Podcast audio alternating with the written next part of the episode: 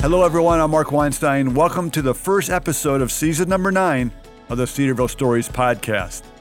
Thinking back to the previous 200 programs that we've aired and the stories those podcasts represent, the podcast team is amazed with the stories we get to share with you. Thanks for being a faithful listener. And as I think about the programs from those first eight seasons, perhaps there wasn't anyone more powerful than the two programs with Ferris Welsh in early June. If you haven't listened to those programs, I encourage you to go back to the archives and listen. You'll be glad you did. So let's move forward to today's program and my conversation with Colonel David Carr, retired chaplain for the United States Air Force. Chaplain Carr retired this past April after a 27 year career of active duty and a total of 37 years when including his commission into the Air Force Reserves. He is a native of Cedarville, Ohio, and he graduated from Cedarville University in 1983. David was a member of some of Cedarville's best basketball teams in program history, including the 1981 team that won the NAIA District 22 Championship and advanced to the NAIA National Tournament. Individually, he is currently number 40 on the all time scoring list with 1,248 points and number 18 in rebounds with 730. He and his wife Stephanie have two adult children and four granddaughters. There's much I can talk with Colonel David Carr about today on the program, so let me welcome David Carr to this week's Cedarville Stories podcast. Colonel David Carr, welcome to the program. Well, thank you, Mark, very much. So I attended your retirement ceremony in April and came away impressed with how you served our country through the Air Force, but also came away with an understanding of your profound love for Jesus, your family, and our country. Before we get to those points, I want to talk basketball because I know basketball has a rich heritage in your life. Uh, you were a very good player on the Yellow Jackets back in the 80s, uh, but you were also a standout athlete at Cedarville High School. And in one state tournament game, I learned that you played in went to five overtimes. First of all, did Cedarville win the game, and how did you sustain that energy for five overtimes? Well, yes, Cedarville did. Uh, Mark Cedarville won the game. It was uh, over in uh, University of Dayton Arena, and oh, it was my senior year. And we did win the game and continued on in the tournament. And uh, it was uh, obviously a great memory. Here we're talking about it a few years later. Right. So, uh, great, great memory. I even remember the high school, Mississinewa Valley. Mm-hmm. And uh, I did, uh, I did play, played hard, and we had a, a good game as a team.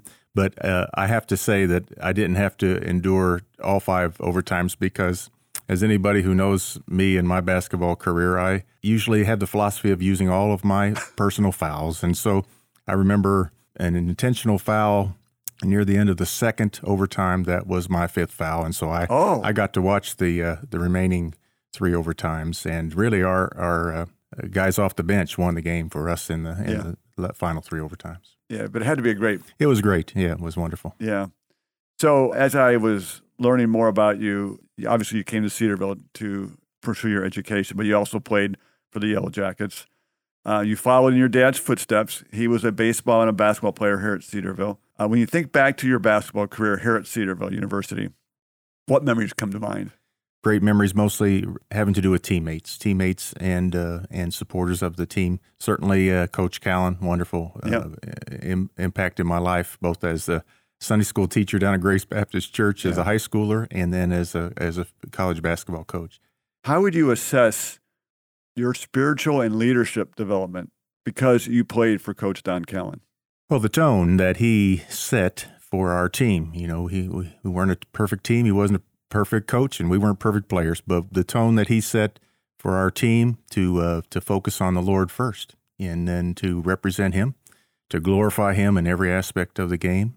I think those those are the things that the, the development of men Mhm. to be men, honorable men, and then uh, to be people who are focused on serving the Lord in your life. Uh, I followed uh, in the in the footsteps of some really giant, giant men uh, in terms of their spiritual walk with God, uh, and they led the way. And hopefully, I was able to do that as a senior leader on that team as well. I'll talk more about your military career in a little bit, but were you able to take any of the lessons that you learned from Coach Callan into your military career?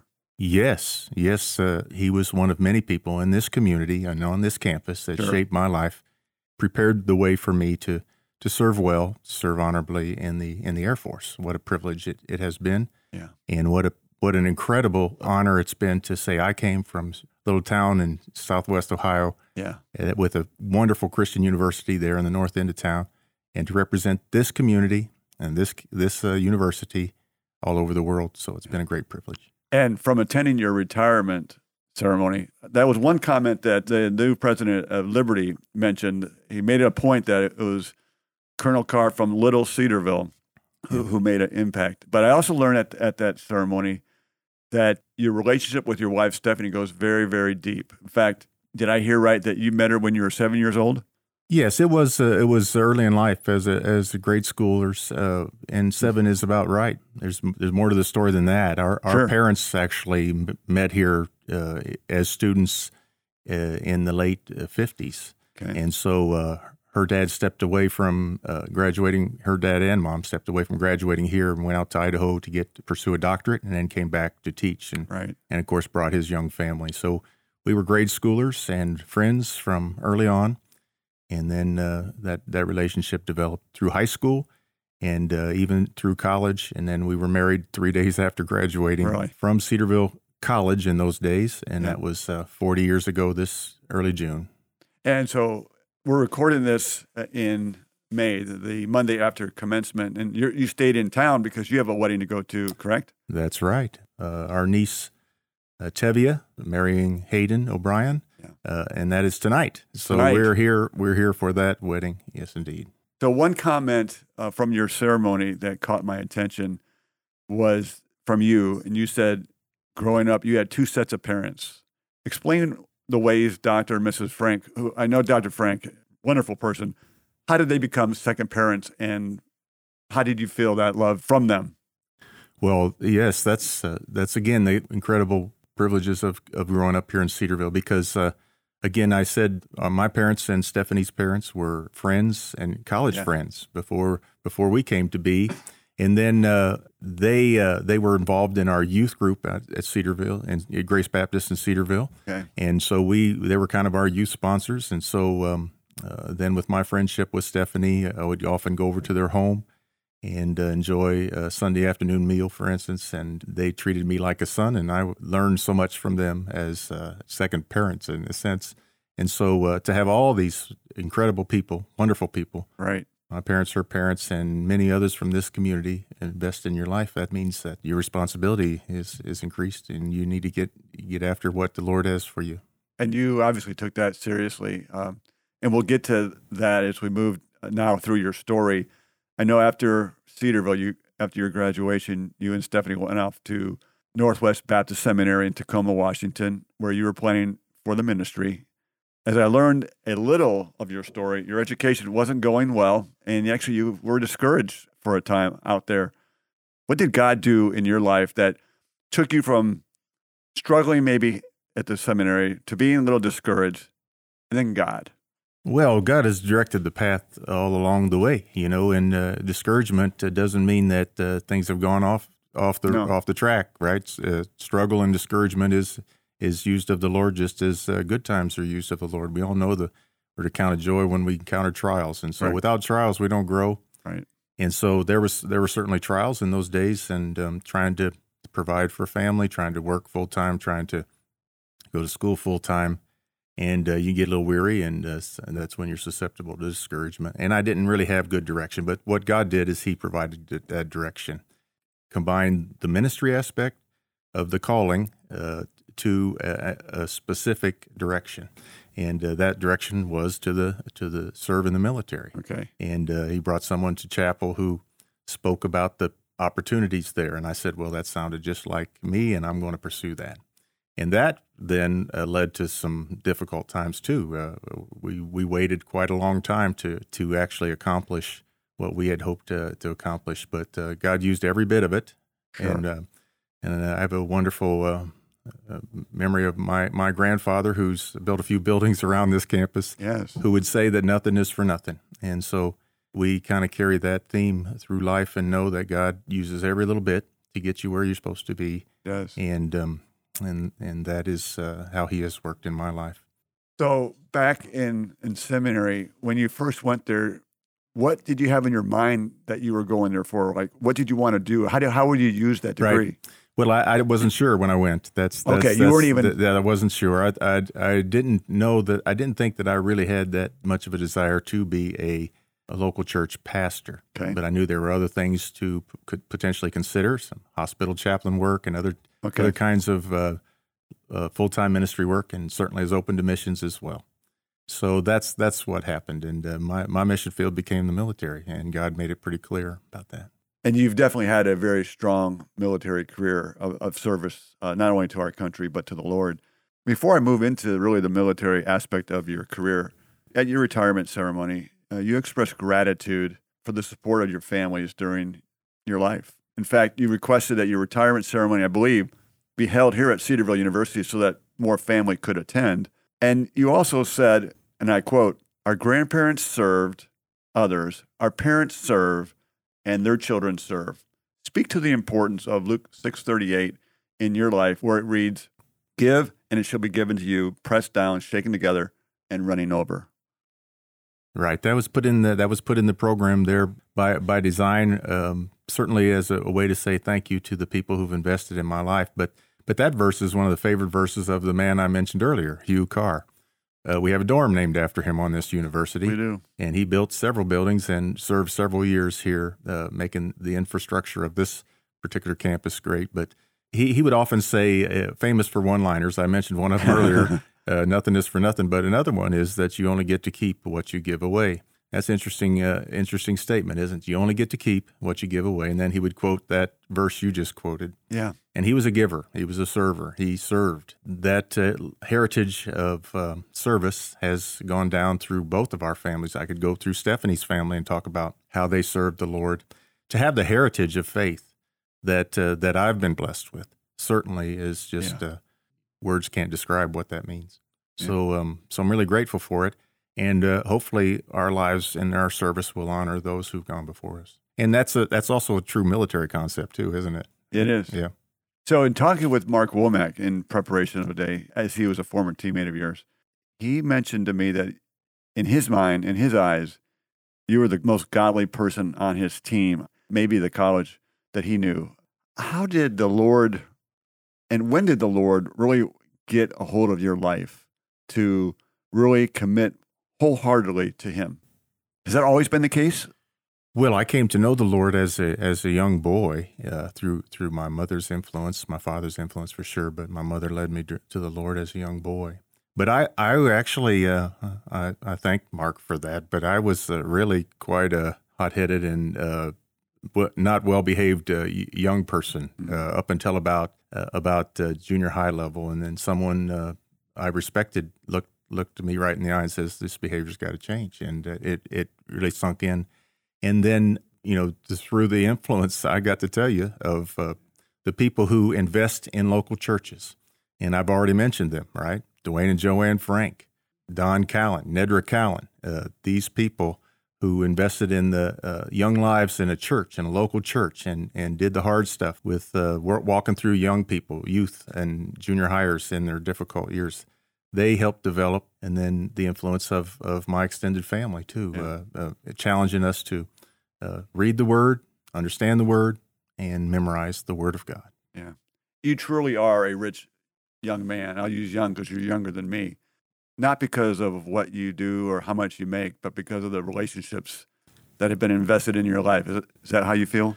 I certainly feel that way, uh, uh, and even as we think in the more, more recent years in, in the military, the the people that God has brought into my life to to challenge me, to encourage me, to uh, Yeah. to hold me to a standard of uh, of excellence. You know, Yeah. in in the Air Force, we we have core values. One of those is excellence in all you do, and so that has been what we strive for. And when we represent the Lord, certainly Mm. that that should be true. Certainly, that should be true. If folks who don't know the Lord are challenged to be excellent, then certainly those of us who do know the Lord should be and strive for excellence. And uh, that's very kind of Mark to say that Yeah. kind of word for me. Yeah, we talk about excellence in conduct here. Uh, that's one of our core values. We Mhm. talk about in the past, Dr. Dixon quality stamped all over it. Yes, Dr. Dixon, so another one. you've had great tutoring all along the way. hmm And you've been able then to share that with the people you've served, right? Well, I, I hope so. I, I surely that's been my uh, my commitment, my desire. I get to now lead 30 people down at Keesler Air Force Base, uh, varying uh, ages and, and levels of responsibility, and uh, hopefully I'm uh, building into their lives, encouraging them live, uh, to live uh, honorable lives and to serve well, and uh, to invest in other people. Right? So let's stay there and Yeah, talk about the the 81st Training uh, Wing at Keesler Air Force Base in Mississippi, where you're the principal advisor for religious matters, as I understand, to the wing commander. What were some of your responsibilities in this role?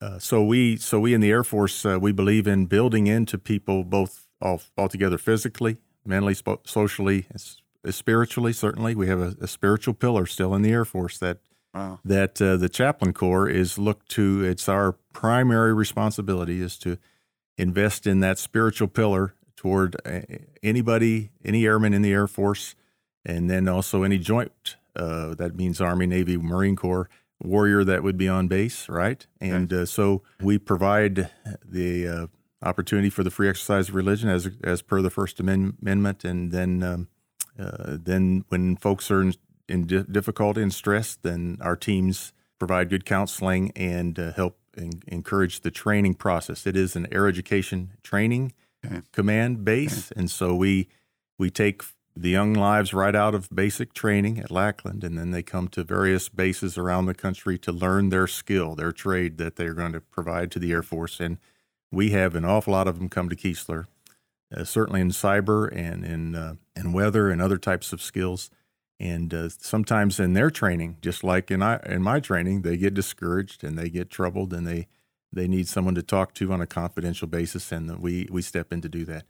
My my role primarily as a leader is to make sure that all of these folks younger than me that I'm leading are developing in their skills and developing in their ability to someday lead a team of 30 someday, right? Yeah, that's that's kind of my role. So- and uh, and also to advise the commander whenever he would have a question as it relates to spiritual issues across his wing. Right? And it's always you're you're always working in the spiritual domain with the commander and with the people. That's correct. Yeah, Okay. doing our best. So because I don't know, Sure. are there chaplains of different faiths There in the. Air Force? The First Amendment uh, prom- provides for the free exercise of religion, Right. and religion could be other religions than mine. And so it is a unique, interesting thing. Uh, most chaplains are indeed from a Christian background, certainly Catholic and Protestant, and then other chaplains could be from from a, a Jewish background or uh, even a, a Muslim background. Uh, not as many, but some. They all might be a combination of the, that. Might be on the team that you're leading. Okay. So you do your best. Uh, you're endorsed by the faith group that you represent. I am endorsed by a group called the General Association of Regular Baptist Churches and have been for 37 years. And uh, and so I I never I would never do anything that would be in opposition to what they believe. So I, I if I can't provide what a person needs on a base, then I work to provide for Okay. that person as per their request and and get them the what they need to uh, to honor faith as they want to express it. I'll do my best to do that. Okay. Mhm. So, as a leader who is basically giving guidance Mm-hmm. and demonstrating biblical leadership to men and women throughout the Air Force or in the Air Force, how are you able to stay spiritually, mentally, and physically in shape or strong? Because when when people are constantly giving like you are giving, Yeah. it can be draining. So how how do you draw or where do you draw your strength to continue with what you're doing? Uh, well, I would say that that, that goes back to the previous question, and and uh, when I when I look at uh, being a leader of uh, nearly thirty people, I, I'm always assessing how they're doing. Is they've give given and given and given and given, and when to draw them out of the fight, if you Yeah. know what I mean, and Yeah. get make sure they get rest. And so I have to manage my own energies that way. We might have uh, a crisis on a base, an accident. I can think of even on a training base, which isn't really is kind of a step removed in support of the war, true warfighting mission. You know, you can have accidents on the base. You can have air accidents. You can have vehicle accidents, and you you can have tragic things that happen. You can even have suicide events. So those are all where the chaplain steps in with spiritual strength Okay. and takes care of an entire community, just like a, a like our base is larger than this little town, right? So it's Right. four thousand people, and you you step forward and you uh, care for people until which time you can resume and get keep going with the mission. So if I read your your profile correctly, obviously you you you work on training bases a lot, Mhm. but you've also been deployed. I, I think what Mhm. three times. That's correct. Four, four times. four yes, times. Yes. So where have you been deployed, and how does your work change when you're in a foreign country? hmm Whether you're working uh, on the installation on a base uh, uh, for an Army chaplain, it'd be a post and or a ship in the Navy, whatever. Uh, you, you represent the Lord in every aspect Sure. as much as you can, and and uh, certainly uh, speak the truth that we know, uh, Yeah. and and share the gospel at every opportunity. But the, but in the mil- in the wartime setting, Yeah. when you're out deployed and uh, you're closer to the war, you're closer to uh, the folks in harm's way every day. People are much more tender to the gospel. People Sure. are much more interested in what the chaplain brings to the fight. People are much more interested in in having uh, deeper conversations, and so your your workload ratchets up pretty significantly. And uh, three of those deployments were just 100 day deployments, but they all came in succession, early, right after 9 11. Mm. I think I may have been one of the first first chaplains to ever get out, uh, uh, move on out with special operations folks after 9/11, and uh, th- those are times when we're actually launching into Afghanistan, right? And we Okay. and we f- were flying dangerous and difficult missions every night, and so those air crews wanted to be prayed over. They wanted their c- aircraft to be uh, prayed over. Protected. Yes, uh, you know, 40 year old aircraft going out to do a very difficult mission in the dark of night. And uh, it, it was a privilege to step forward and to be a part of the frontline ministry right there to, uh, to care for people and to answer their questions and to calm their hearts and to uh, represent God in the midst of very, very uh, tough times. Uh, early on in Operation Enduring Freedom, we call it Sure. and then uh, later as we uh, kind of supported that mission at uh, Bagram Air Base, Yeah. Afghanistan as well. So during these missions, you you pray for the the mission itself. Are you on the plane at any time with the airmen, or are you staying back on the base? We uh, joined crews that would request us to join them. I remember one Christmas Eve uh, mission that they requested that I join them, and uh, we we uh, actually were delivering what we call an airdrop to actual warriors in in country, and I was able to to, to pray uh, with them over their over their radio system and and to, to to bless the the season and to call upon God for His kindness and blessing, favor and protection and uh, they ask you to do that. But mostly, it was during pre-mission briefs. Okay. They would often uh, it would often look like this: the aircraft commander would have his team around him, his air crew, and the the weather would report, and the intel intelligence folks would report, and then the chaplain would pray, and then they would launch out into the night. And uh, then, then uh, I would be there to receive the aircraft too, and they would have a, a debrief, and we would uh, thank God for a successful mission. So this is a great privilege uh, in those days. Yeah. Absolutely. So, throughout your career, which ended uh, the last day of May, what kind of transformation did you see the Lord do through your ministry in the lives of airmen from beginning to end? Well, the most important thing is when we'd be able to win uh, a soul to the Lord, Right. and uh, we got to do that quite a bit. And I would say more often when there was a wartime mission Right. endeavors, and uh, uh, but to see lives changed, and to see lives encouraged, and to see people faithfully walk with the Lord, Yeah. and then to see uh, God honoring staff, uh, team members, uh, colleagues developing their abilities to serve others in this in this way too. It's not too dissimilar from from a professor at Cedarville University who, over the course of a semester, gets to watch uh, Yeah. the growth of a student and uh, and watch them develop skills that they're going to use for the Lord going into the future. So these are really really powerful things. There is similarities, but given that we believe the majority of the students who come to Cedarville are already believers, and so it's a discipleship kind of Yes. model concept. hmm You may have discipleship opportunities as well, but probably a greater chance for um, salvation.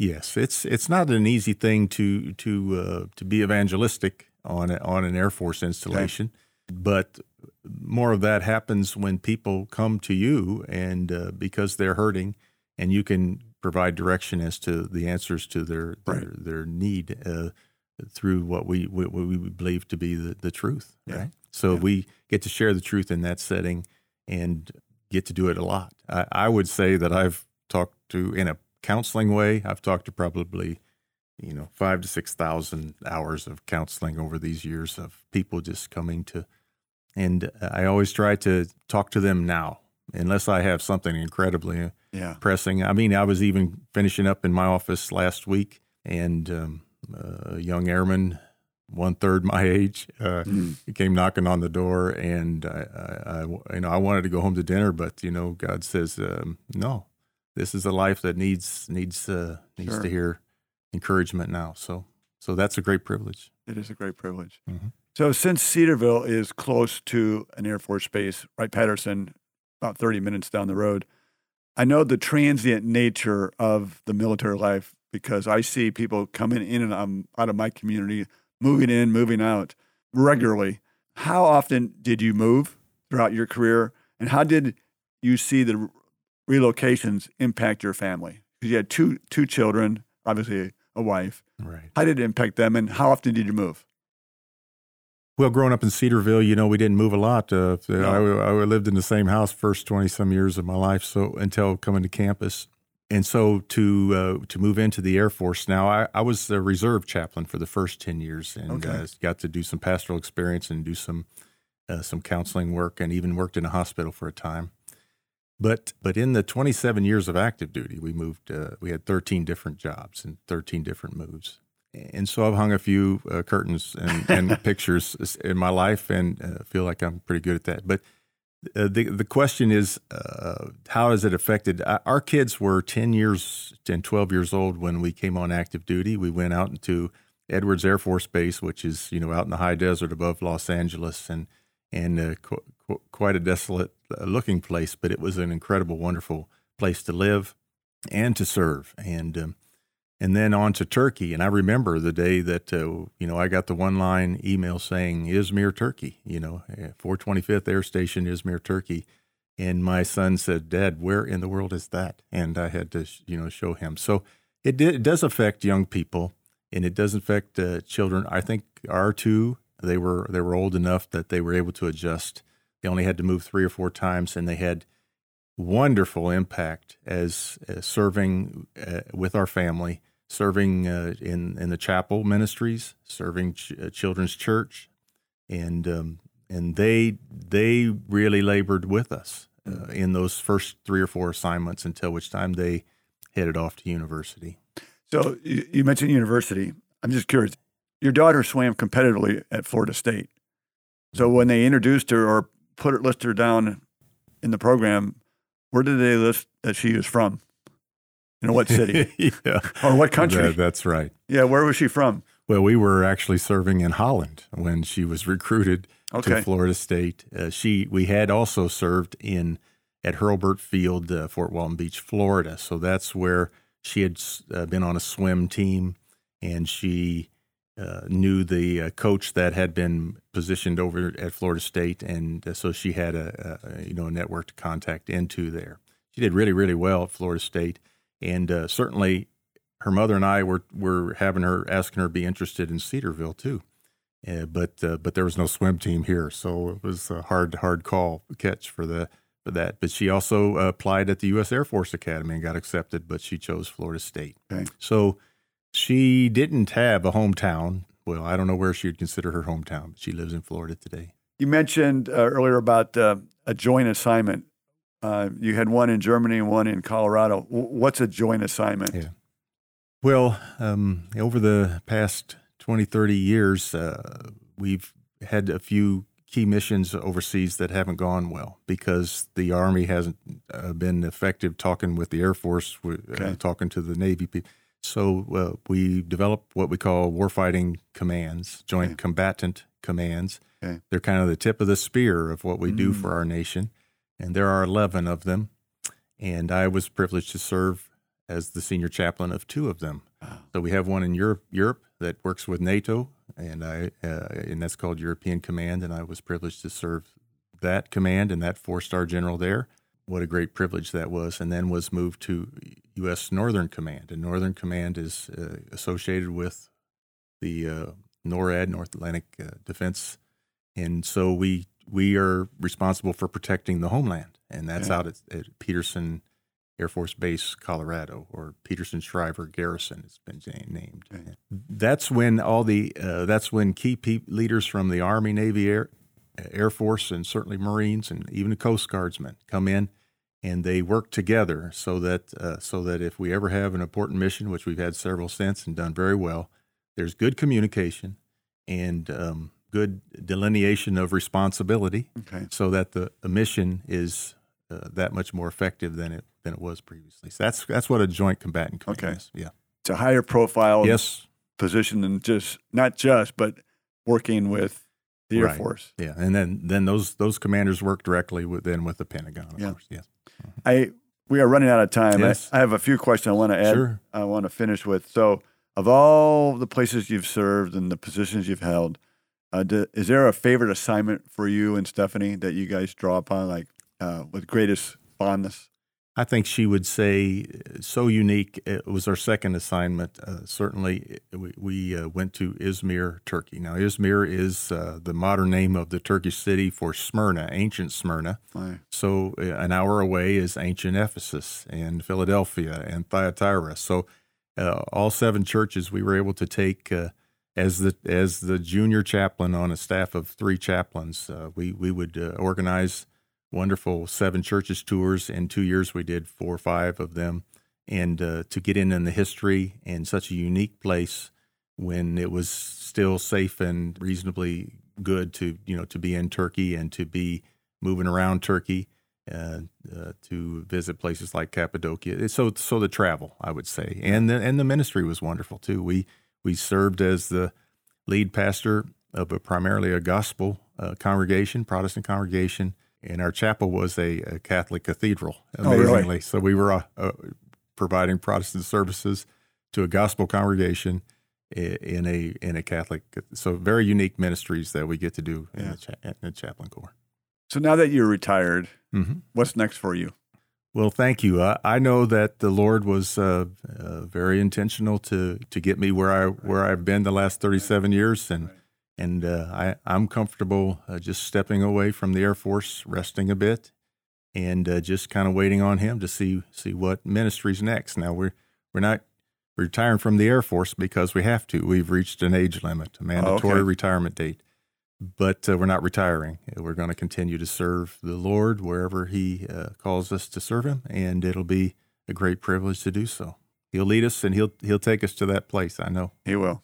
My last question, and since you're a board of trustee member here at Cedarville, um, I need to ask you a question uh, in that regard. So, as you serve on the board, and as a, an alum as well, what do you see that offers you bright hope for the future of Cedarville University? What gets you excited about Cedarville?